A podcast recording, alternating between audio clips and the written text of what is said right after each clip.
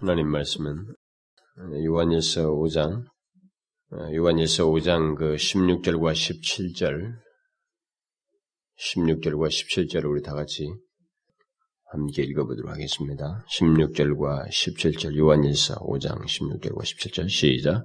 누구든지 형제가 사망에 이르지 아니한 죄 범하는 것을 보거든 구하라. 그러면 사망에 이르지 아니하는 범죄자들을 위하여 저에게 생명을 주실. 사망에 이르는 죄가 있으니 이에 대하여 나는 구하라 하지 않노라. 모든 불의가 죄로 돼 사망에 이르지 아니하는 죄도 있도다. 아, 우리는 지난 시간에 그 하나님을 향해서 담대함을 가진 그리스도인이 그의 뜻대로 무엇을 구하든 구하는 것이 무엇이든지 그것을 구할 때 그것은 하나님께서 들으시고 또한 응답하신다는 것을 지금 확신할 수 있다고 했습니다. 이 같은 하나님의 말씀은 하나의 가능성, 가능성으로서가 아니라 실제로 우리 그리스도인들이 그런 응답의 확신을 가질 수 있다는 것을 어, 요한이 우리에게 분명히 말해 주었습니다. 15절에서 어, 이미 말을 한 대로 우리가 하나님의 뜻대로 어, 무엇이든지 구하면 하나님은 들으시고 그것에 응답을 하신다 그렇게 말했습니다. 요한은 분명히 무엇이든지 이렇게 말했어요. 무엇이든지 구하면 하나님께서 들으시고 그것을 얻게 하신다 이렇게 말을 했습니다. 그런데 요한은 이제 오늘 본문 이하에서 그 16절과 27절에서 앞에서 말한 것에 대한 특별한 예증을 하나 들면서 어, 예증을 덧붙이면서 그것의 한계를 무엇이든지 구하면 듣는다라고 하는 응답하신다고 하는 이 말에 대한 어떤 한 가지 특별한 제한을 그 한계를 이렇게 정의해서 말을 해주고 있습니다. 그는 분명히 무엇이든지 구하면 그것을 얻을 수 있다는 있음을 우리가 확신할 수 있다고 했는데 한 가지 특별한 사실, 우리들이 어떤 사람을 위하는 기도, 소위 우리들이 중보기도라고 하는 것에 대해서 한 가지 특별한 경우에 제한이 있다. 그것은 기도해도 소용이 없다라는 논지에 결국은 기도하지 않는다 이렇게 말하는 것은 그 얘기입니다. 오늘은 우리가 그 내용을 어, 살펴보리. 이건 좀 대체적으로 사람들이 어렵게 생각하기도 하는 그런 구절이기도 합니다.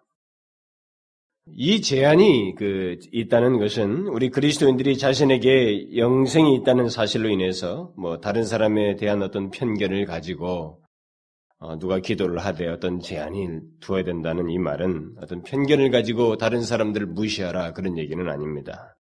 오히려 우리 그리스도인들은 그리스도인이든 그리스도인이 아니든 그들에게 있어야 할 것은 있어야 할 것들, 그것이 뭐 물질적인 것이든 뭐 영적인 것이든 그런 모든 것에 있어서 돕고 어, 이 사랑으로 이게 돌봐야 된다는 것에 대해서 이미 어, 요한은 충분하게 그럴 수 있는 내용을 앞에서 우리에게 말을 해 주었습니다. 어, 뭐 형제의 궁핍함을 보고도 도와줄 마음을 갖지 않으면은 그 사람의 하나님의 사랑이 없다. 그것은 그리스도인의 모습이 아니다. 네, 그렇게 말을 했는데 오늘 본문 같은 경우는 어, 누구든지 형제가 죄를 범하는 것을 보거든 우리는 그를 위해서 구해야 한다라는 이런 말씀을 해주고 있습니다. 이처럼 그리스도인은 다른 사람들을 무시하는 편견 대신 돕는 자여야 하고 또 동시에 적극적으로 그 형제를 사랑하는 자여야 한다는 것이 이 요한이 요한에 있어서 우리에게 계속 강조해주는 내용입니다. 그러나 요한은 오늘 본문에서 한 가지 흥미있는 사실을 말해주고 있습니다. 그것을 말하는 데 있어서 우리에게 어, 한 가지 흥미있는 그 말씀을 해주고 있습니다. 그것은 다른 사람을 위해서 기도해 주는 문제와 관련해서 어떤 경우는 구하라 이렇게 말을 하고 어떤 경우는 구하지 않는다. 라고 하는 이런 특별한 언급을 하고 있습니다. 여러분들이 그동안의 성경을 보아서 알겠습니다만은 성경에서 어떤 것은 구하라. 근데 어떤 것은 구하지 않는다. 결국 구하지 말아야 된다는 그런 논지를 말한 것을 여러분이 찾아보지 못했을 것입니다. 하나님께서 예레미야에게 어, 저들을 위해서 기도하지 말라 이렇게 말을 한 적은 있습니다만 어떤 기도의 내용에 있어서 제한을 가는 구절은 여기서 우리만 우리가 보게 되는 것입니다. 그런 구분을 하는 것이 이제 오늘 본문에서 나옵니다만 누구든지 형제가 사망에 이르지 아니한 죄를 죄 범하는 것을 보거든 그것은 구하라. 그러면 사망에 이르지 아니하는 그 범죄자들 위하여 저에게 생명을 주시리라. 그러나 사망에 이르는 죄가 있는데 이에 대하여 나는 구하라 하지 않노라. 구하지 말아야 된다는 거예요. 이 두 가지 이제 구분을 가지고 이제 이런 얘기를 하면서 어, 특별히 우리가 흔히 생각할 수 없는 이 어떤 것은 구하고 어떤 구하지 말한다는 이런 어, 내용을 오늘 우리가 살펴보게 되는데 어, 이 구절을 통해서 우리는 그, 그동안 생각지 않았던 문제를 어, 좀더 생각하고 또 이 구하는 문제에 있어서 반대로 구해할 것에 대해서는 우리가 얼마나 중대하게 생각을 하고 구해야 되는지 아, 그것을 여기서 우리가 발견하게 발견하면 좋겠습니다. 자, 그럼 먼저 여기 구하라고 한 것에 대해서, 구하라고 한 것부터 생각을 해봅시다. 이미 그 14절과 이 15절에서부터 말한 기도응답에 대한 어떤 확신, 기도응답의 확신을 가지고 우리에게 구하라고 한 그 내용이 이제 오늘 먼저 본문에 언급되는데 그것은 형제가 사망에 이르지 아니한 죄 범하는 것을 보거든 구하라. 이렇게 말하고 있어요. 우리는 여기서 우리들이 그 우리들의 어떤 개인적인 간구를 넘어서 다른 사람들을 위한 기도, 특히 죄를 범한 다른 형제들을 위한 이 기도를 사랑을 가지고 해야 된다고 하는 문제를 여기서 말을 해주고 있습니다.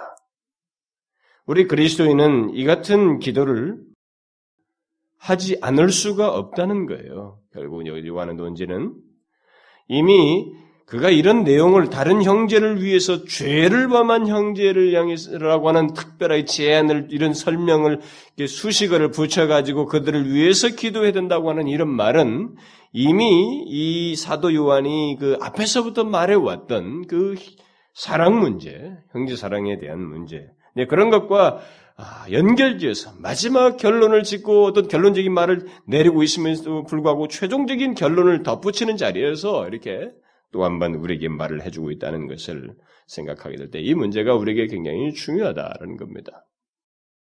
하나님을 사랑하는 사람은 다른 형제를 사랑하지 않을 수가 없다는 거죠. 여러분들이 이 사랑 문제를 얘기하면 자기 입장에서 생각하면 안 됩니다.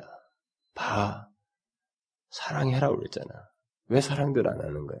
자기를 빼고 이렇게 말을 하는 그런 못된 습관을 가져서는 안 됩니다. 이것은 다 각자가 자기 자신들에게 있어서 인간의 본성을 놓고 보면 안 되는 이 문제가 당연히 그리스도인이 됨으로 새로운 피조물이 됨으로 인해서 이것이 행해져야만 하되 우리의 인격적인 이해와 그런 노력과 수고에 의해서 있어져야 한다라는 것을 말을 하고 있다는 것이 잊지 말아야 됩니다.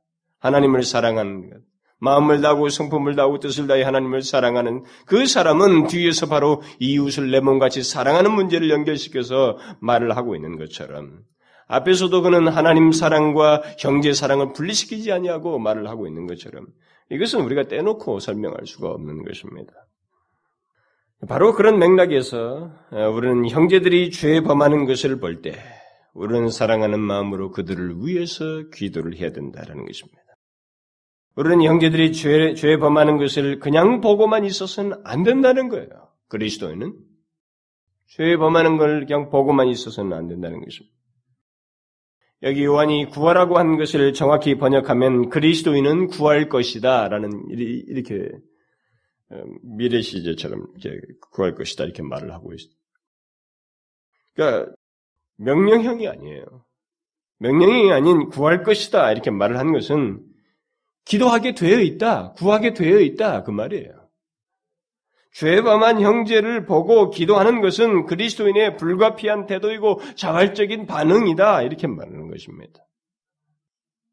그러니까 죄 범한 형제를 그냥 보고만 있는, 있는다는 것은 그리스도인이 취하는 태도가 아니라는 것이죠. 이것은 우리에게 아주 중요한 두 가지 사실을 말해줍니다.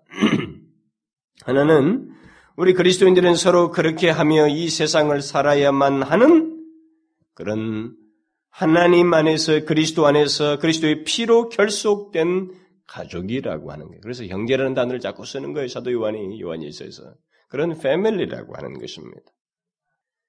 우리 그리스도인들은 이 세상에 속한 자들이 아닙니다. 그러니까 속한 자들이 아닌, 아닌 그룹은 한 그룹밖에 없어요. 한 그룹밖에 없어요.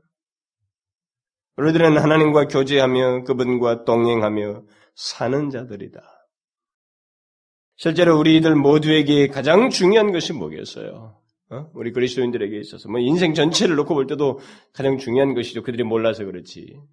우리에게서 가장 중요한 게 뭡니까? 그것은 바로 하나님과의 관계를 온전히 가지고 그 관계 속에서 은혜를 누리고 그 관계를 지속하는 것입니다. 바로 그것 때문에 우리들은 우리 각자가 이 문제 때문에 우리 자신의 상태를 살피기도 하고 그 상태를 인하여서 하나님께 주님과 더욱 온전한 관계를 갖기 위해서 열망을 가지고 기도하고 간구하기도 하고 우리의 삶이라고 하는 것은 신앙의 삶이라는 것은 대체적으로 이 하나에 대해 이 하나에 우리 모든 것이 예, 관여돼서 우리가 그것을 구하고 항상 생각하는 내용입니다. 그래서 우리는 항상 하나님과 친밀한 관계를 갖고자 하는 그런 모습을 그리스도님은 다 갖고 있는 것이죠.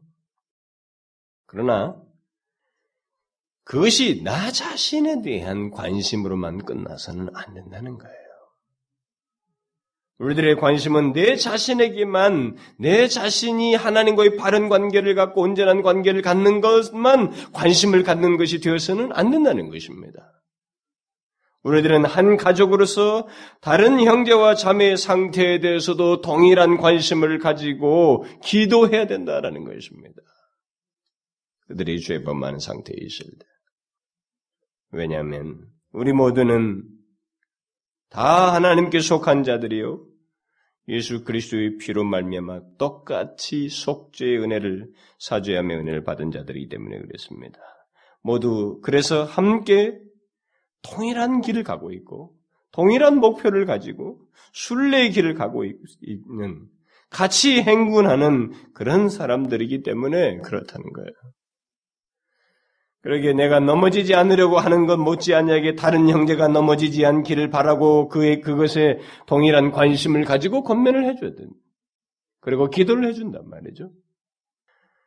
이것은 그리스도인이기 때문에 그렇습니다. 그리스도인이 아니면 할 필요도 없죠. 할 수도 없고, 또 하는 것을 싫어하고, 또 받는 것도 싫어하고, 뭐 이상한 의도대로 다 생각을 하고 판단을 하고 그런 걸 좋아하지 않습니다. 그러나 그리스도인은 이게 하지, 내가, 내 옛날에 본성 같으면 하지 않는 일인데, 하는 거예요. 또 이렇게 주께서 말씀하시고, 이렇게 하는 것입니다. 여기 대해서는 서로가 그리스도인이라면 서로에게는 이런 문제로 인해서 반응이 서로 함께 되는, 서로 이렇게 섞이고 그것에 대해서 서로 세워주고 공존하고 함께 가고 같이 일으켜서 같이 행군하고 같이 하나님께 나아가고 같이 순례길을 가고자 하는 그런 모습을 기도하는 사람과 그 기도를 받는 사람 사이에서 있어서 가는 것이다라는 거예요. 그러니까 그런 문제를 봤을 때 본 사람이 아무래도 이 죄를 범한 사람보다는 기도하기 쉬운 사람이에요. 그, 그 사람을 위해서 기도하라는 것입니다. 우리는 이 문제에 대해서 확신을 가지고 기도할 수 있다는 거죠. 그리고 하나님은 우리들이 이 확신을 가지고 하는 이 문제, 이런 기도에 대해서 들으시고 그것에 대해서 응답을 하신단 말이죠. 생명을 주신단 말, 그에게. 생명을 주신다. 그런데 오늘 본문에서 우리가 눈, 관심을 끄는 것은 죄를 구별하고 있다는 것입니다. 이 기도를 하는데 형제를 위해서 죄 범한 형제를 위해서 기도를 하는 문제를 얘기하면서 죄를 구별하고 있다는 사실입니다. 죄는 죄인데 사망에 이르지 아니한 죄가 있고 사망에 이르는 죄가 있다고 하는 이 사실을 언급하고 있어요. 그래서 먼저 사망에 이르지 아니한 죄를 범하거든 그 사람 그 형제를 위해서는 구하라 기도하라 이렇게 말하고 있습니다. 그러니까 우리가 구해야 할 대상은 사망에 이르지 아니하는 죄를 범하는 사람, 사망에 이르지 아니하는 죄를 범하는 형제를 위해서 구하라는 것입니다. 사망에 이르지 아니한 죄에 빠진 형제를 보고 우리가 기도를 하게 될 때 하나님은 그 기도를 들으시고 그에게 죄에 빠져서 생명이 없는 생명이 없어 보이는 그 사람에게 생명을 주신다. 그를 회복시키신다. 이렇게 말을 하고 있습니다. 이것은 형제를 위해서 드리는 우리의 기도가 얼마나 크고 놀라운 사, 놀라운 것인지를 말씀해 주는 것입니다.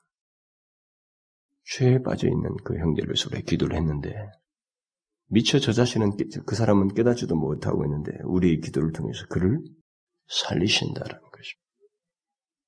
여러분 이것은 엄청난 사실이죠. 놀라운 일이에요. 대단한 역사입니다. 부모 자식 간의 그 혈육의 문제를 가지고 그렇게 혈육의 문제를 호소해 가지고 될 문제도 아니고 이 세상에 돈을 줘 가지고 해결할 수 있는 문제도 아니고 어떤 직급상에서 그리고 뭐 어떤 유익을 주고 이런 인간적인 수단을 써서 될 수 있는 영역이 아닌데 누군가를 위해서 우리가 기도함을 통해서 그 기도를 주님이 들으시고 죄에 빠진 그 형제를 살리신다. 얼마나 놀라운 능력입니까? 여러분 이것을 믿으셔요?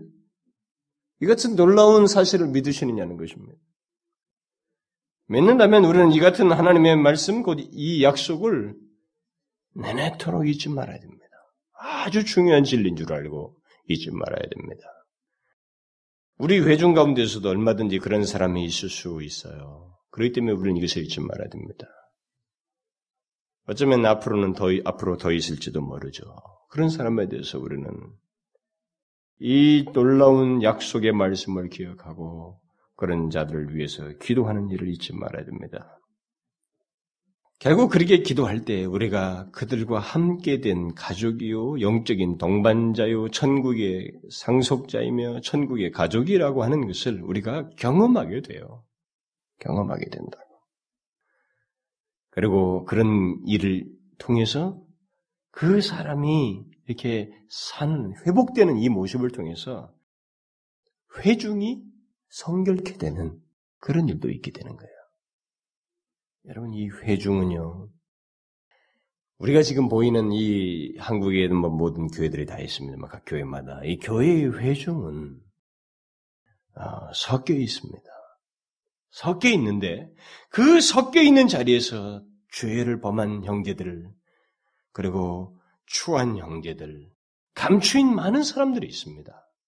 그런데 이런 사람이 우리의 기도를 통해서 회복되어지면 그래서 그런 역사가 있게 되어지고 사는 역사가 있게 되면 이 회중은 성결케 되는 것입니다. 이런 회중은 이런 놀라운 하나님의 역사에 의해서 계속 결국은 성결케 되는 일이 있어야만 해요.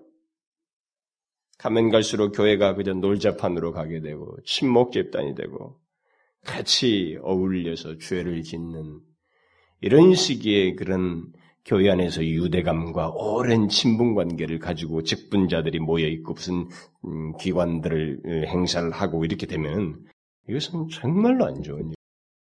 거기에는 이런 기도를 통해서 회복이 가능하다고 믿고 구하는 사람도 없다고 하는 어떤 증거가 될 수도 있는 거예요. 이 땅을 사는 동안 우리들은 모두 죄범하는 일이 얼마든지 있을 수 있습니다.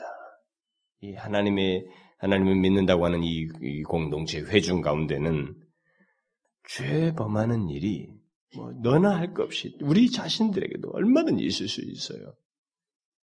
그때 우리는 날카로운 정제감을 가지고 그를 분리시키고 발도 못 붙일 정도로 차가움을 나타내고 거룩한 잣대만을 들이대는 것에 대해서 조금 조심해야 돼요. 그럴 것이 아니라 그것에 앞서서 우리와 함께 가야 할 그 형제를 예수 그리스도의 피로 말미암아 하나 되게 하신 그 형제됨을 그와 함께 누리기 위해서 그를 위해서 기도하는 일을 해야 된다 이 말입니다. 그 일을 먼저 해야 돼요. 거룩의 잣대를 대기에 앞서서 우리는 그리고 그를 판단하고 정죄하기에 앞서서 이 일을 먼저 해야 된다. 그렇게 될 때 하나님께서 우리의 기도를 들으시고 그에게 생명을 주신다는 거죠. 얼마나 놀라운 말씀이에요. 그리고 얼마나 감격스러운 이 경험이 되겠습니까? 저는 우리 교회가 거룩 만을 그 외치고 형제를 진실로 사랑하는 것에 대해서는 인색하고 또 그를 위해서 이처럼 기도해 주지 않는 무서운 모습, 바리새인 모습, 그런 모습이 우리 가운데 있는 것에도 저는 경계하고 원치도 않습니다. 우리는 그것을 각자가 잘 분별해야 되고 너무 그러지 않기를 그러지 않, 않도록 스스로를 살펴야 됩니다. 우리는 그렇게 해서는 안 됩니다. 우리는 얼마든지 죄범한 형제를 다시 회복시키며 동시에 우리 회중을 정결케 하시는 하나님의 역사가 있다는 것을 알고 그 형제를 위해서 기도해 주는 일을 우리가 서로 기도하는 일을 잊지 말아야 됩니다. 그러면 그렇게 하기 위해서 그렇게 죄범한 형제를 기도함으로 그런 놀라운 경험 살리시는 하나님의 역사를 보기 위해서 우리 각자에게 있어야 할 것이 있어요. 음, 무조건 기도라는 행위를 하는 게 아니라 우리가 우리들 각자에게 있어야 할 어떤 두 가지 사실이 있습니다. 하나는 먼저 우리들의 실제적인 경험의 차원에서 한번 생각을 해보면 여러분 한번 생각해 보십시오. 죄를 범한 다른 형제를 위해서 기도하라고 한다고 해서 어, 어떤 사람이 그 말을 듣고 그냥 죄범한 형제를 위해서 자연스럽게 그리고 열심으로 기도를 합니까? 여러분 그렇습니까? 여러분 뭐 다른 사람을 위해서 기도하라는 얘기는 우리가 교회를 다니다 보면 많이 듣게 되는데 누군가를 위해서 다른 사람을 위해서 기도하는 이 문제가 자연스럽고 열심 있게 나옵니까? 그렇게 하던가요, 사람들이? 교회당에 있는 사람들이 예배를 드린다고 하는 많은 사람들이 그리스도인이라고 하는 사람들이 다른 형제를 위해서 기도하는 것에 대해서 열심으로 자연스럽게 기도하더냐는 거예요. 그럽니까? 그렇지 않습니다. 제가 보는 바로는. 왜 그럴까요? 그것은 자신이 다른 형제들과 함께 구원받은 한 가족이라는 것, 이 형제라고 하는 것을 사실상은 모르고. 지식은 알고 있는데 자기 자신이 그것을 이렇게 믿음으로 그리고 실제적인 그 구원의 은혜의 그 이 하나됨 있잖아요. 한 가족으로 삼으신 그 주님의 역사에 대해서 본인이 진실하게 믿고 알지 못하기 때문에 그래요. 저는 종종 각자에게 어떤 성도들에게 여러분 각자에게 그 이런 필요한 이런 것을 기도하십시다. 그러면 기도가 뜨겁다. 뭔가 이게 열심인 것 같아요. 그러나 다른 사람들을 위해서 기도할 것을 말했을 때는 냉기가 돈다고요. 열심이 없어요. 이건 뭐 어느 교회 가서 교들이 기, 기도를 시키나 이게 다 공통적으로 비슷하게 나타나는 증세입니다.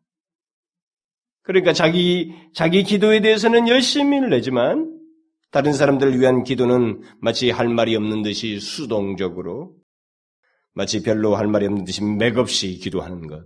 그게 많은 교회당에 앉은 사람들 중에 많은 사람들에게서 보는 장면입니다. 그런 사람들은 자신이 그리스도의 형제이며 또 다른 사람들도 그리스도의 형제이다고 하는 이 사실을 믿지도 않고 있고 생각지도 않고 있는 거예요. 자기와 다른 형제들 사이에 구분 지을 수 없는 일종의 그 결속이 있다고 하는 이 사실을 믿지 않고 있는 것입니다. 그런 사람들에게는 다른 사람들을 위한 기도를 하라고 해도 그게 자연스럽지가 않지. 이게 어렵죠. 억지로 기도하는 거예요.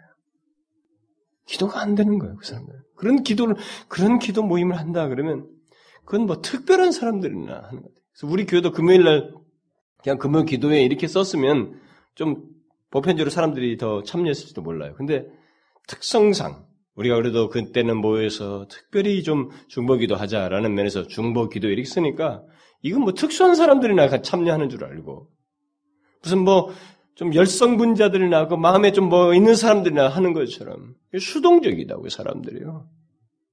일반적으로 그렇습니다. 어느 교회나 다. 자기 개인에 관한 문제, 이 문제에 대해서는 그냥 열심을 다하면서 마치 자기 육신적인 혈육에 대해서는 마음이 그냥, 그냥 열심히 마음의 열심을 내서 이게 쏟으면서도 예수 그리스도의 피로 인해서 결합된 다른 형제에 대해서는 마음이 쓰여지지 않는 그런 이상한 현상을 보인단 말이에요. 만약 그게 그 사람의 그 본래 모습이라면 그리고 그냥 변함이 없고 도무지 이 부분에 대해서 감동도 없고 말이에요. 의지도 생기지도 않고 그런 것에 대해서 그냥 마음도 열리지 않는 사람이라면 자신부터가 그리스도인이 되었다는 것이 무엇인지를 알지 못하고 있는 사람이에요. 그리스도인이 되었다고 하는 이 사실이 무엇인지를 이 사람 자기 자신부터 알지 못하고 있는 것입니다. 기도를 해도 자기의 유익을 얻기 위해서 뭔가를 하나님께 구할 뿐이지 그리스도인으로서 기도하는 것, 그리스도인의 이 공동체를 주시고 그 그리스도인이 됨으로 인해서 다른 것들이 우리에게 있다고 하는 사실, 그렇게 같이 누려야 할 내용이 있다는 것에 대해서 이 사람이 알지 못하고 있다는 증거예요. 여러분, 죄를 범한 다른 형제가 회복되는 기도를 드릴 수 있으려면 먼저 우리들이 다른 형제들에 대한 성경적인 이해와 실제적인 관계, 영원한 동반자라고 하는 그런 사실 아래서 갖는 교제, 이런 게 있어야 되는 거예요. 그것이 없는 사람들은 오늘 본문이 말하는 것을 행할 수도 없고, 그 놀라운 역사를 경험할 수도 없는 것입니다. 또 그런 사람은 정상적인 그리스도인의 생활을 하고 있다고 말할 수도 없어요. 분명히 예수 그리스도 안에서 함께 죄사함을 얻고 하나님을 똑같이 아버지를 믿고 관계를 가지고 있으면서 또 동일한 소망을 가지고 영광스러운 목표를 두고 나아가면서 다른 형제와의 친밀한 관계를 가지고 있지 아니하고 따라서 죄범한 다른 형제를 위해서 기도하지 않는다면 그것은 분명히 비정상적이고 같은 형제라고 할 만한 모습을 자기 자신이 알지 못하고 있거나 가지고 있지 않거나 그런 거예요. 이걸 우리가 알아야 됩니다.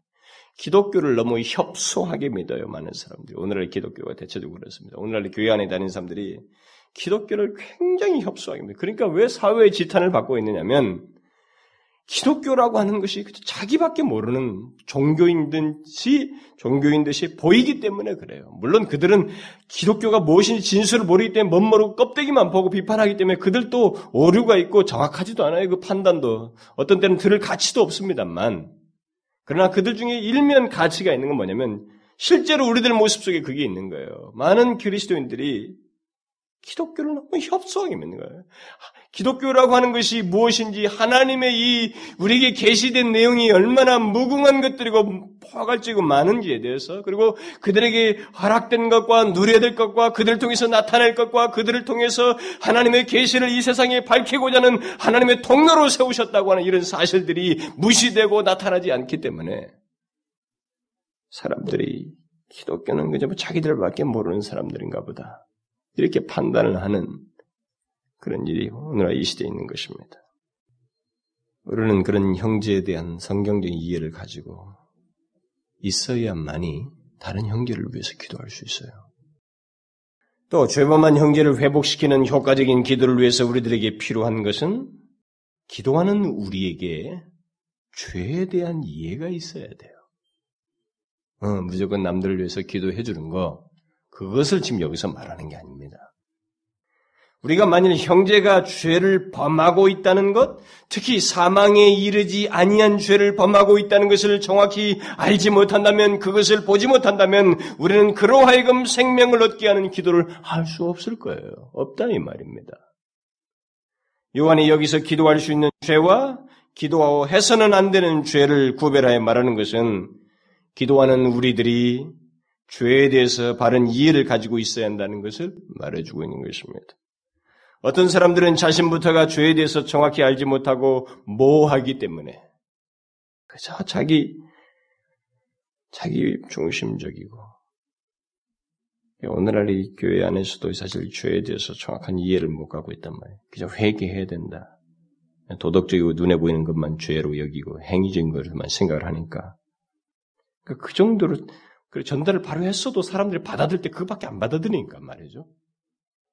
그러니까 죄에 대해서 정확히 알지 못하고 뭐하는 거예요. 뭐하기 때문에 다른 형제가 죄를 범하여도 여기서 말한 것처럼 그것을 분별하여서 그것이 얼마나 중요한지, 얼마나 위기스럽고, 얼마나 그 사람에게 이 상황이 내가 필요한지, 기도가 필요한지에 대한 절박감을 갖지 못하고 기도도 못하는 거예요.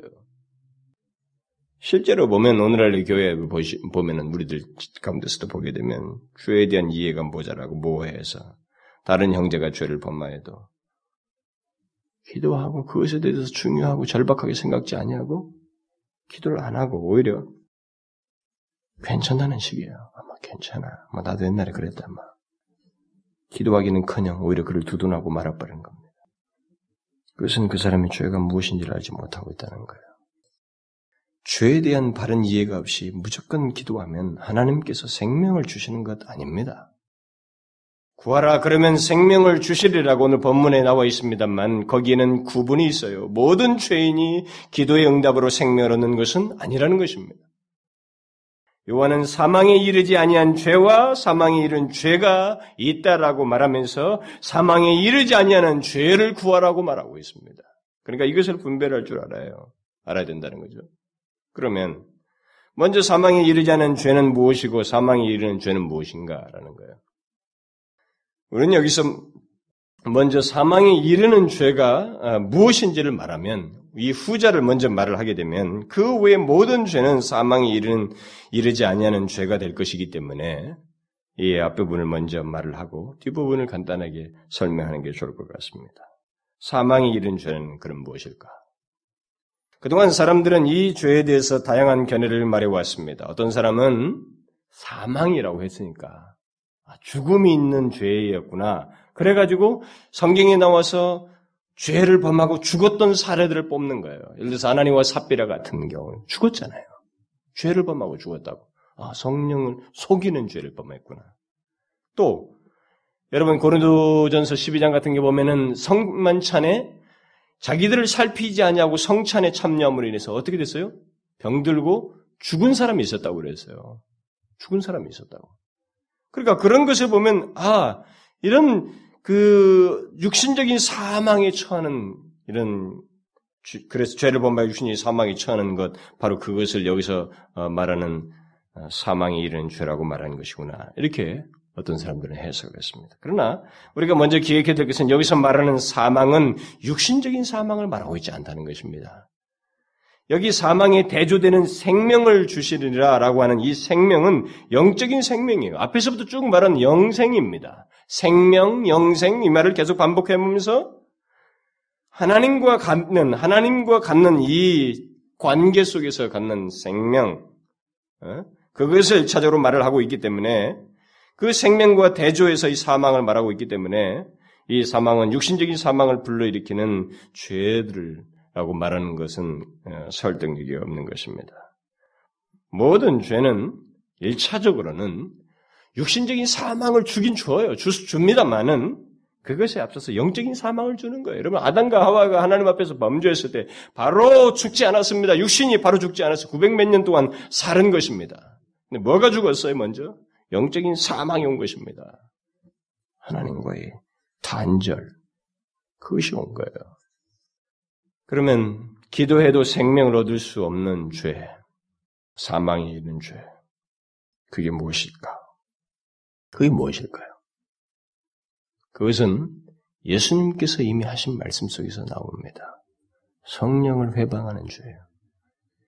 이 세대와 오는 세대 속에서 사물하지 못할 죄가 있다고 하면서 성령을 회방하는 죄를 말씀하셨습니다. 그런데 이 죄가 이 요한 당시에 있었던 것입니다. 이 수신자들 주변에 있었던 거예요. 성령을 회방하는 죄가 있었던 것입니다. 이, 이, 이 수신자들과 한동안 함께 있다가 나간 사람들, 바로 그들이 이 죄를 범했던 것입니다.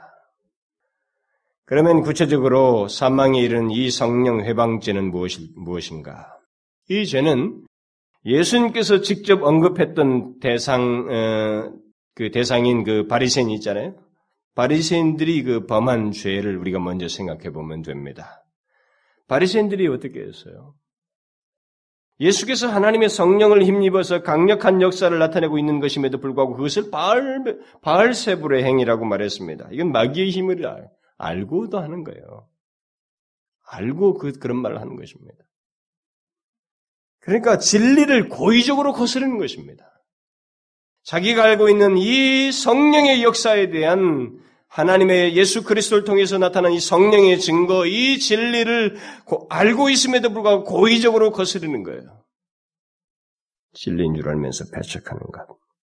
이런 행위를 두고 주님은 이 세상과 오는 세상에서 결코 사함을 얻지 못한다 이렇게 말한 것입니다.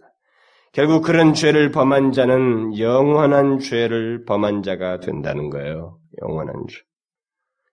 이런 죄를 범한 자는 실제로 회복될 수 없을 정도로 영적인 무력감 상태에 빠져서 결국 이끌리게 됩니다. 여러분 잘 보시면 이 바리새인들이 주님의 그 말씀 이유도 보게 되면 영적인 그 완악함과 무력감에 사로잡혀 계속 그러니까 영적인 무감각 상태에 빠지게 됩니다.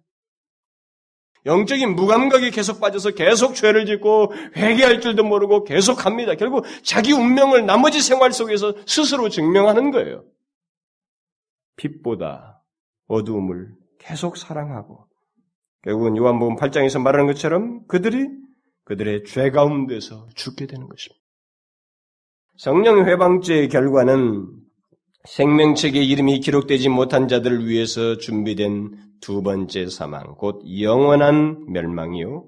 하나님으로부터 영원히 분리되는 것입니다.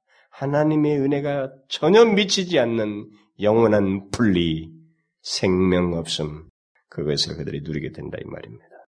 요한은 그런 사람들에 대해서 형제라는 말을 쓰고 있지 않습니다. 16절에 사용된 이 형제는 사망에 이르지 아니한 죄를 범한 자들에게 쓰고 있는 것입니다.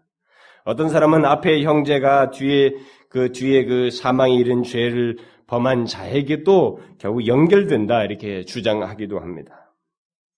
그러나 요한은 그렇게 말하고 있지 않습니다. 그러나 만일 만일 문장 속에서 그럴 가능성을 조금이라도 인정한다면 사망에 이르는 죄를 범한 자는 스스로 형제라고 생각을 하는, 하는 사람이에요, 결국.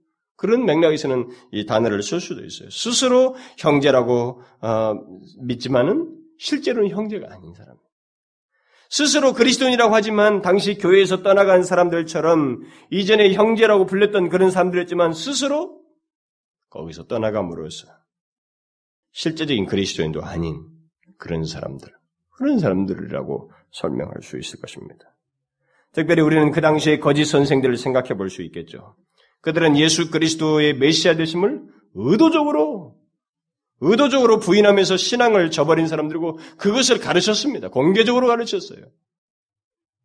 바로 그런 사람들은 영생을 얻은 참된 형제들이 아니고 더 이상 형제일 수 없는 사람들, 적그리스도들이다. 이렇게 앞에서 말을 했습니다. 겉으로는 한동안 같은 회중 가운데 있어서 한 멤버였었지만, 그래서 형제로 간주됐지만, 요한이 말한 대로 그들은 우리에게 속하지 않았고, 결국 그들을, 그들은 교회로부터 나간 자들이에요. 실제로 성령 회방죄를 범한 사람은요, 그 사람의 나머지 삶이 교회로부터 떠나서 계속 그것을 증명하는 영적인 무감각 속에서 죽, 죽게 됩니다. 그래서 스스로 영원히 용서받지 못한 자인 것을 증명하고 말아버려요, 이 세상에서. 이 사람들은 성령 해방죄, 사망에 이른 죄를 범한 사람들, 이제 그, 이 요한 당시를 생각해 보면 한동안은 교회에 속한 사람들이에요. 그래서 복음에 대해서 무엇인가 듣고 조금은 아는 사람들입니다.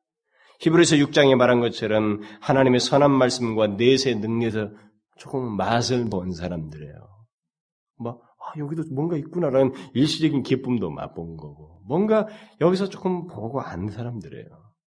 그렇지만은 결국은 그들이 듣고 맛본 것을 부인하고 그것들을 의도적으로 비방하고 무시함으로써 특히 예수 그리스도에 대한 성령의 증거를 일부러 부인함으로써 사망에 이르는 죄에 빠지는 사람들이죠. 결국 성령 회방죄를 범한 사람들. 사망에 이르는 성령 회방죄는 분명하게 이런 면에서 구별이 됩니다. 그것은 자신이 그리스도인이 된 적이 없어도 아, 뭐 사실 진짜 그리스도인 참된 그리스도인이 된 적이 없음에도 불구하고 그냥 공동체 안에 속해서 뭐 진리에 대해서 특히 하나님의 아들 예수 그리스도에 대한 어떤 그 성령의 증거를 듣고 맛보고 그것에 대해서 무엇인가 지식이 있어서 있기 때문에 그것을 공개적으로 일부러 비방하면서 부인하는 그런 일을 하는 거예요. 이런 사람들의 성령 회방죄인 것입니다. 그런 사람들은 자신이 마치 예수 그리스도를 잘하는 것처럼 말하고 비방하는데 자료로 삼습니다. 그런 사람들은 영원히 생명을 얻지 못합니다. 우리들은 기도해도 소용이 없는 대상들이다라는 것입니다. 그러니까 그들은 형제를 위한 기도에 포함되지 않는 사람들이다.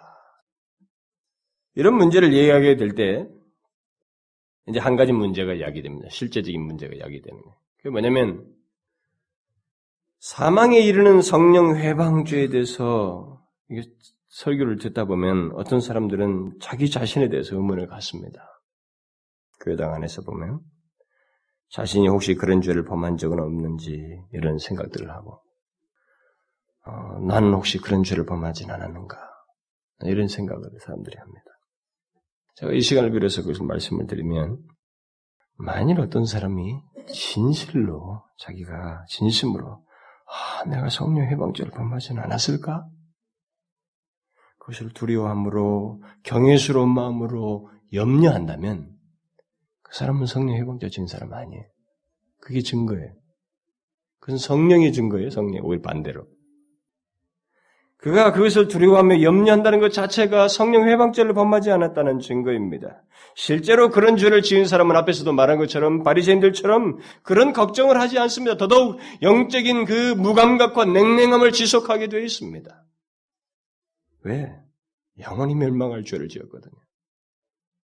또 어떤 사람들은 자꾸 자신이 예수 그리스도에 대해서 의심을 하려고 하고 자꾸 예수 그리스도에 대해서 이게 말이 이렇게 좀 비방스러운 생각이 떠오르고 막 그런 어, 떨결에게 말도 할 것 같은 그런 어, 내 생각과 이런 막 그 속에서 나도 모르게 어떤 생각이 막 생기는 경우가 있는데 그럼 떠오르고 그러는데 아, 이런 이런 것들이 바로 어, 예수 그리스도를 막 비방하려고 하는 막 한꺼번에 막 심지어 욕설을 비슷한 것도 하려고 하는 이런 것들이 있는데 그게 혹시 성령 회방죄를 범하는 것은 아닌가 이렇게 걱정하는 사람들이 있습니다. 만약 그 사람이 그런 생각에 시달린다, 시달리는 것을 인해서 두려워하고, 혹 내가 그러진 않았는가, 이렇게 생각을 한다면, 그 사람 또한 성령 회방죄를 범한 건 아니에요.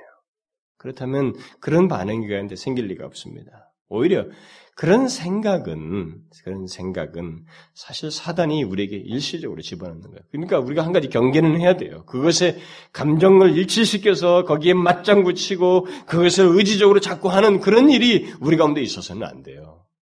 안 되는데 일단은 사단은 그런 생각을 집어넣는 것입니다. 우리 가운데 그런 생각을 집어 막 일시적으로 어떤 사람들이 흥분했을 때 흥분해도 싸우고 흥분해도 예수 이름 빼도 되는 거예요.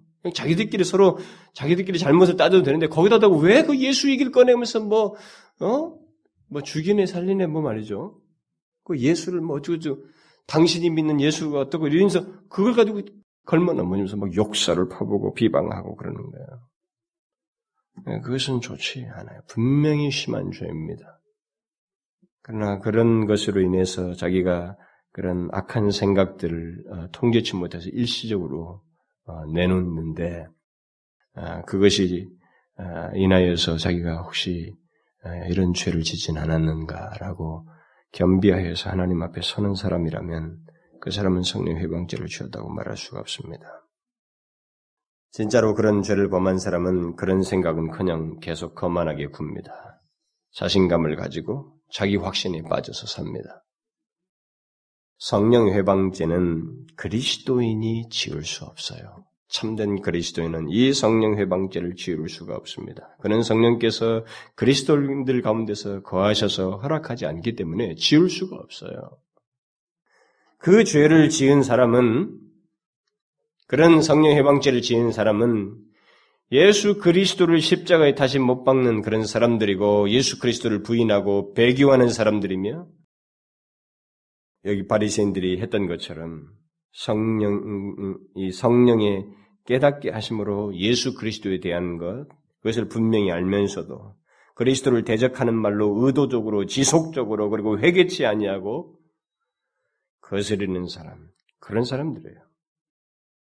성경에 기록된 죄들은 끔찍한 죄들이 참 많습니다. 간통과 부정과 살인 범한 그런 다윗이 또 있고 누가 보면 나오는 한 여인의 그 수많은 죄들, 그리고 탕자의 그 방탕한 삶, 또 베드로가 예수님을 세 번씩이나 부인하는 그런 불경스러운 죄악, 그리고 바울이 회심하기 전에 그리스도인들을 무자비하게 박했던 그런 죄, 그리고 우상숭배와 탐심과 거짓말과 살인, 간음 등등 그런 모든 죄악들은 성경이 다 기록되고 있지만 사망에 이른 죄다. 용서받지 못할 죄다. 이렇게 말하고 있잖아요. 그렇게 심한 죄임에도 불구하고 성경은 용서하고 있습니다. 그런 다윗과 베드로와 바울을 용서하셔요. 심지어 그리스도를 부인하거나 그를 모욕하는 것조차도 용서받지 못할 죄는 아니라는 겁니다. 주님이 그랬잖아요. 나를 모욕하는 것은 나를 말로 이렇게 비방하고 이렇게 하는 것은 용서가 된다. 그러나 성령 회방죄는 아니다. 이렇게 말씀하시잖아요. 심지어 성령에 대해서 무리한 말과 농담을 하는 이런 것도 사함을 받을 수 있습니다. 특별히 제가 언젠가도 얘기했지만 신학생들 대단히 조심하셔야 돼요. 뭐 성령을 농담 따먹기 할 때 집어넣어가지고 뭐 영빨이 어떻고 무슨 얘기하면서 뭐 영 어쩌고 성령 이렇게 그게 아무렇도 아닌 우리가 우리 쓰는 속말 같지만은 사실 거룩하신 하나님, 삼위 하나님을 그 인격체를 생각하면 그런 말 쉽게 할 수 없어요. 해서는 안 된다고. 그것은 자기들이 죄악을 지은 거예요, 지금. 그러나 그런 것조차도 하나님은 용서하십니다. 그러나 성령 회방죄를 지은 사람들은 이 세대나 오는 세대나 영원토록 죄사함이 없어요. 그런 사람을 위해서는 기도하지 않는다 이렇게 말하고 있는 것입니다. 그러면 우리들이 하나님께서 생명을 주실 것을 확신하면서 기도해야 할 대상은 그럼 누구인가? 기도할 죄, 사망에 이르지 아니하는 죄는 그러면 어떤 것인가? 이것은 성령 회방 죄 외에 모든 거예요. 모든 죄입니다. 그 외에 모든 죄예요. 이미 17절에도 나오고 있습니다. 모든 불의가 죄로 돼 사망에 이르지 아니하는 죄가 있다. 있도다. 사망에 이르지 않은 죄를 막나 모든 불의, 에, 의롭지 않은 모든 것 이것이 다 죄라는 거죠. 그런데 그런 죄를 하나님께서 용서하시기 때문에 확신을 가지고 형제가 그런 죄를 범한 의롭지 아니하는 그런 죄를 이런 불의를 범하고 이 사망이 이르지 아니하는 죄를 범한 것에 대해서는 확신을 가지고 기도해야 된다. 이렇게 말을 하고 있는 것입니다. 이 모든 불의 속에는 우리가 상상할 수 없는 모든 죄악들이 다 포함되어 있습니다.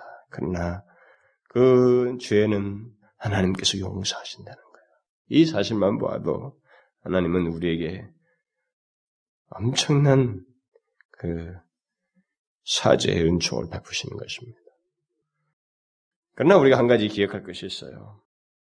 우리가 기도하는 그 형제의 죄악, 그 사망에 이르지 아니하는 죄는 그, 죄, 그 사망에 이르지 않은 죄를 범한 그 사람은 그 당사자에게 오늘 본문에서 말한 것처럼 생명을 주시리라 라는 이 말씀이 시사하는 것처럼 생명을 잃는 것 같은 그런 상태에 처하게 된다라는 것을 우리에게 시사해 주고 있어요. 사망에 이르는 죄, 사망에 이르지 아니하는 죄를 범한 사람은 결국 하나님과의 교제하는 삶이 중단되는 고통을 겪게 돼 있다는 것입니다. 여러분 저는 제가 종종 이 교회, 교회 공동체 안에서 사역하다가 어떤 사람이 예수를 잘 믿다가 어느 시점에 가면 굉장히 힘들어요. 어찌할 줄을 몰라는 거야. 그동안은 뭐 말도 좀 잘 삼가하고 조심하고 좀 겸비하는 듯한데 막 말도 막 하고 말이죠. 죄악을 짓는다는 의식도 못하고 막 요동합니다. 그 사람은 지금 하나님과의 죄로 인해서 하나님과의 관계가 단절된 사람이에요. 중단된 사람입니다. 그렇기 때문에 함부로 하는 거예요. 우리는 이것도 동시에 생각을 해야 됩니다. 사망에 이르지 아니한 죄를 주님께서 용서하시지만 이 죄를 범한 사람은 생명을 주신다는 이 말씀에서 시사하는 것처럼 생명을 잃는 것 같은 고통을 겪게 되어 있어요. 그 사람은 하나님의 은혜의 존재에서 마치 얼굴을 가리우신 것 같은 하나님이 계시지 않는 것 같은 그런 시달림을 경험하게 되어 있습니다. 힘든 고통을 겪게 되어 있어요. 저는 그런 사람을 보게 됩니다. 이 사람이 지금 그런 상태에 있다는 것을 보게 돼요. 그냥 단순히 한주 한 주 단위로 만나는 것 같지만 전체를 놓고 보면 이 사람의 옛날 시점과 보면 지금 다르고 있어요. 요동하고 있습니다. 죄를 통제 없이 짓고 있어요. 그 사람은 하나님과의 교제하는 삶이 중단되고 있는 사람이에요. 그래서 고통받고 있어요. 사실 죄는 모든 죄는 다 그렇습니다. 죄는 하나님과의 교제하는 삶에 심각한 타격을 줍니다. 마치 생명을 상실한 것 같은 상태를 우리에게 준단 말이죠. 그래서 생명 또는 이 영생은 일차적으로 하나님과의 관계 속에서 갖는 교제라는 것을 이미 말한 바가 있기 때문에 우리가 그걸 생각해야 돼. 근데 그것이 바로 죄로 인해서 중단되고 마치 가리워진 듯이 주께, 주의 얼굴을 보지 못하는 그런 고통을 겪게 된다는 것입니다. 그리스도인이면서 하나님의 얼굴을 보지 못하는 같은 고통을 겪는 것은 힘든 일이에요, 여러분. 낙담하게 되고, 의심하게 되고, 회의하게 되고, 내가 진짜 예수 믿는 것인가? 내가 그리스도인인 것 맞는가? 나는 왜 이런가? 자기가 모든 거 하는 것에 대해서 불만과 거기에 대해서 낙담하면서 신앙이라고 해서 생각지 못하는, 신앙적으로 제대로 판단도 못하는 그런 오류 속에서 소용돌이 치게 되는 것입니다. 죄는 그래요, 여러분. 그것은 하나님께서 자기 얼굴을 스스로 감추신 것이 아니라 그 사람의 죄로 인해서 생기는 결과인 것입니다. 우리는 바로 그런 맥락에서 죄를 중대하게 다뤄야 돼요. 죄는 우리들이 몹시 원하는 하나님과의 친밀한 교제의 먹구름을 가져옵니다. 하나님을 믿는 백성이면 최고로 원하는 게 무엇입니까? 하루하루 하나님의 인도를 받으며 하나님과 친밀한 교제 속에서 하나님이 우편에 계셔서 우리를 지키시고 인도하신 것을 알고 경험하고 교제하는 그런 복이 아닙니까? 그런데 그게 단절된 듯이 얼굴을 감추신 듯이 먹구름 믿기게 된단 말이에요. 왜? 죄 때문에. 마치 생명을 잃는 것 같은 고통의 현실을 경험한다 이 말입니다. 당사자는 그것을 중요하게 생각해야 됩니다. 그러나 그 후의 사람들은 바로 그런 상태에 있는 형제, 그런 상태에서 고통하는 형제, 또 그런 상태에 처하게 될 형제를 생각하고 우리는 하나님께 기도해야 돼요. 그를 위해서. 그를 위해서 기도해야 됩니다. 확신을 가지고 기도해야 돼. 기도하게 되면 하나님께서 들으시고 생명을 주신다. 하나님과의 그 생명, 앞에서부터 말했죠? 하나님과의 관계에서의 친밀한 교제를 회복시키신다는 것입니다. 이미 그리스도인은 생명을 소유한 사람이에요. 여기서 말하는 생명은 그 생명에 가리우지 않은 생명에 충, 풍만한, 충만한 그 교제를 말하는 것입니다. 우리는 이런 사실을 생각하고 아주 중대하게 형제를 위해서 기도해야 됩니다. 그런 형제, 그런 자매, 그런 상태에 있는 사람을 기도해 줘야 돼요. 그 사람이 잘못 그 순간에 힘들게 오래 지속할 수도 있어요. 헤어나지 못할 수도 있습니다. 은혜의 방편에서 단절되어 있으면 더더욱 오래 간다고요. 그나마 하나님의 말씀을 통해서 비추고 예배 속에서 하나님의 만지심을 맛보지 못하고 계속 그런 가운데서 소용돌이 치면은 그 사람은 그 고통을 더 오래 머물 고통 가운데 있게 되는 거예요. 그래서 우리는 그런 사람들을 위해서, 그 죄범한 형제를 위해서 기도해야 됩니다. 그러면 강력한 효과, 우리 기도를 통한 그 강력한 효과가 나타나는데 바로 그 사람이 회복된다는 것입니다. 하나님과의 그 생명의 교제를 갖는다는 것이. 이것을 우리가 잊지 말아야 됩니다. 앞으로도 우리는 그럴 수, 그런 형제 자매를 볼 수 있거든요. 그걸 잊지 말고 우리는 그런 사람들을 위해서 기도해야 됩니다. 그렇게 하게 될 때 우리는 하나님의 크신 은혜를 경험하게 될 것입니다. 기도하는 사람에게도. 여러분 잊지 마십시오. 우리 공동체에 하나님께서 이 진리가 생생하게 시행됨으로 기도하는 사람이나 또 기도를 받는 그 죄범한 형제나 같이 하나가 더 결속되고 더 은혜를 경험하고 그래서 은혜의 공동체 주께서 우리를 계속 성결케 하시고 복을 주시는 공동체가 되기를 원해요. 잊지 마십시오. 기도합시다. 어, 살아계신 하나님 아버지, 우리를 하나님의 자녀로 삼으시되 다른 형제를 주시고 같이 영원한 하나님 나라를 상속받을 수 있는 그런 동반자들을 우리가 사는 중에 만나게 하시고 그렇게 같이 순례길을 가게 해주신 것을 감사합니다. 우리 스스로 그 길을 갈 수가 없습니다. 주님께서 우리와 함께 계셔야 되고 같이 연합하여서 서로 상합하여서 교제하고 세워주고 기도해주는 서로가 있어야 됩니다. 하나님의 이 부분을 기억하고 우리 중에 죄범하는 자가 있거든. 사망에 이르지 아니하는 죄를 범하는 자를 보거든. 그를 하나님이여 주님 같은 마음으로 기도하며 주께서 우리에게 약속하신 것을 믿고 확신하면서 기도하므로 그가 사는 주님과의 교제의 생명을 회복하는 그런 은혜를 경험할 수 있도록 우리를 사용하여 주옵소서. 지금뿐만 아니라 우리 어느 때든지 우리가 그런 자를 보거든 기도하는 저희들 되게 하여 주옵소서. 하나님의 우리 중에 혹이라도 하나님의 사망에 이르지 아니하는 죄를 범하는 자가 있습니까? 하나님의 그 심령을 용서하여 주시옵소서. 하나님여 주님과의 그 교제가 단절됨으로 인해서 시련을 겪고 마음에 번민하고 낙담하고 갈등하고 회의하는 그런 상태에 처하지 않냐고 오직 오히려 주님을 믿는 것 때문에 기쁘며 주님을 의지하는 것이 그의 낙이 되고 삶의 지혜를 얻는 길이 될 수 있도록 주여 회복시켜 주시고 인도하여 주옵소서. 예수 그리스도의 이름으로 기도하옵나이다. 아멘.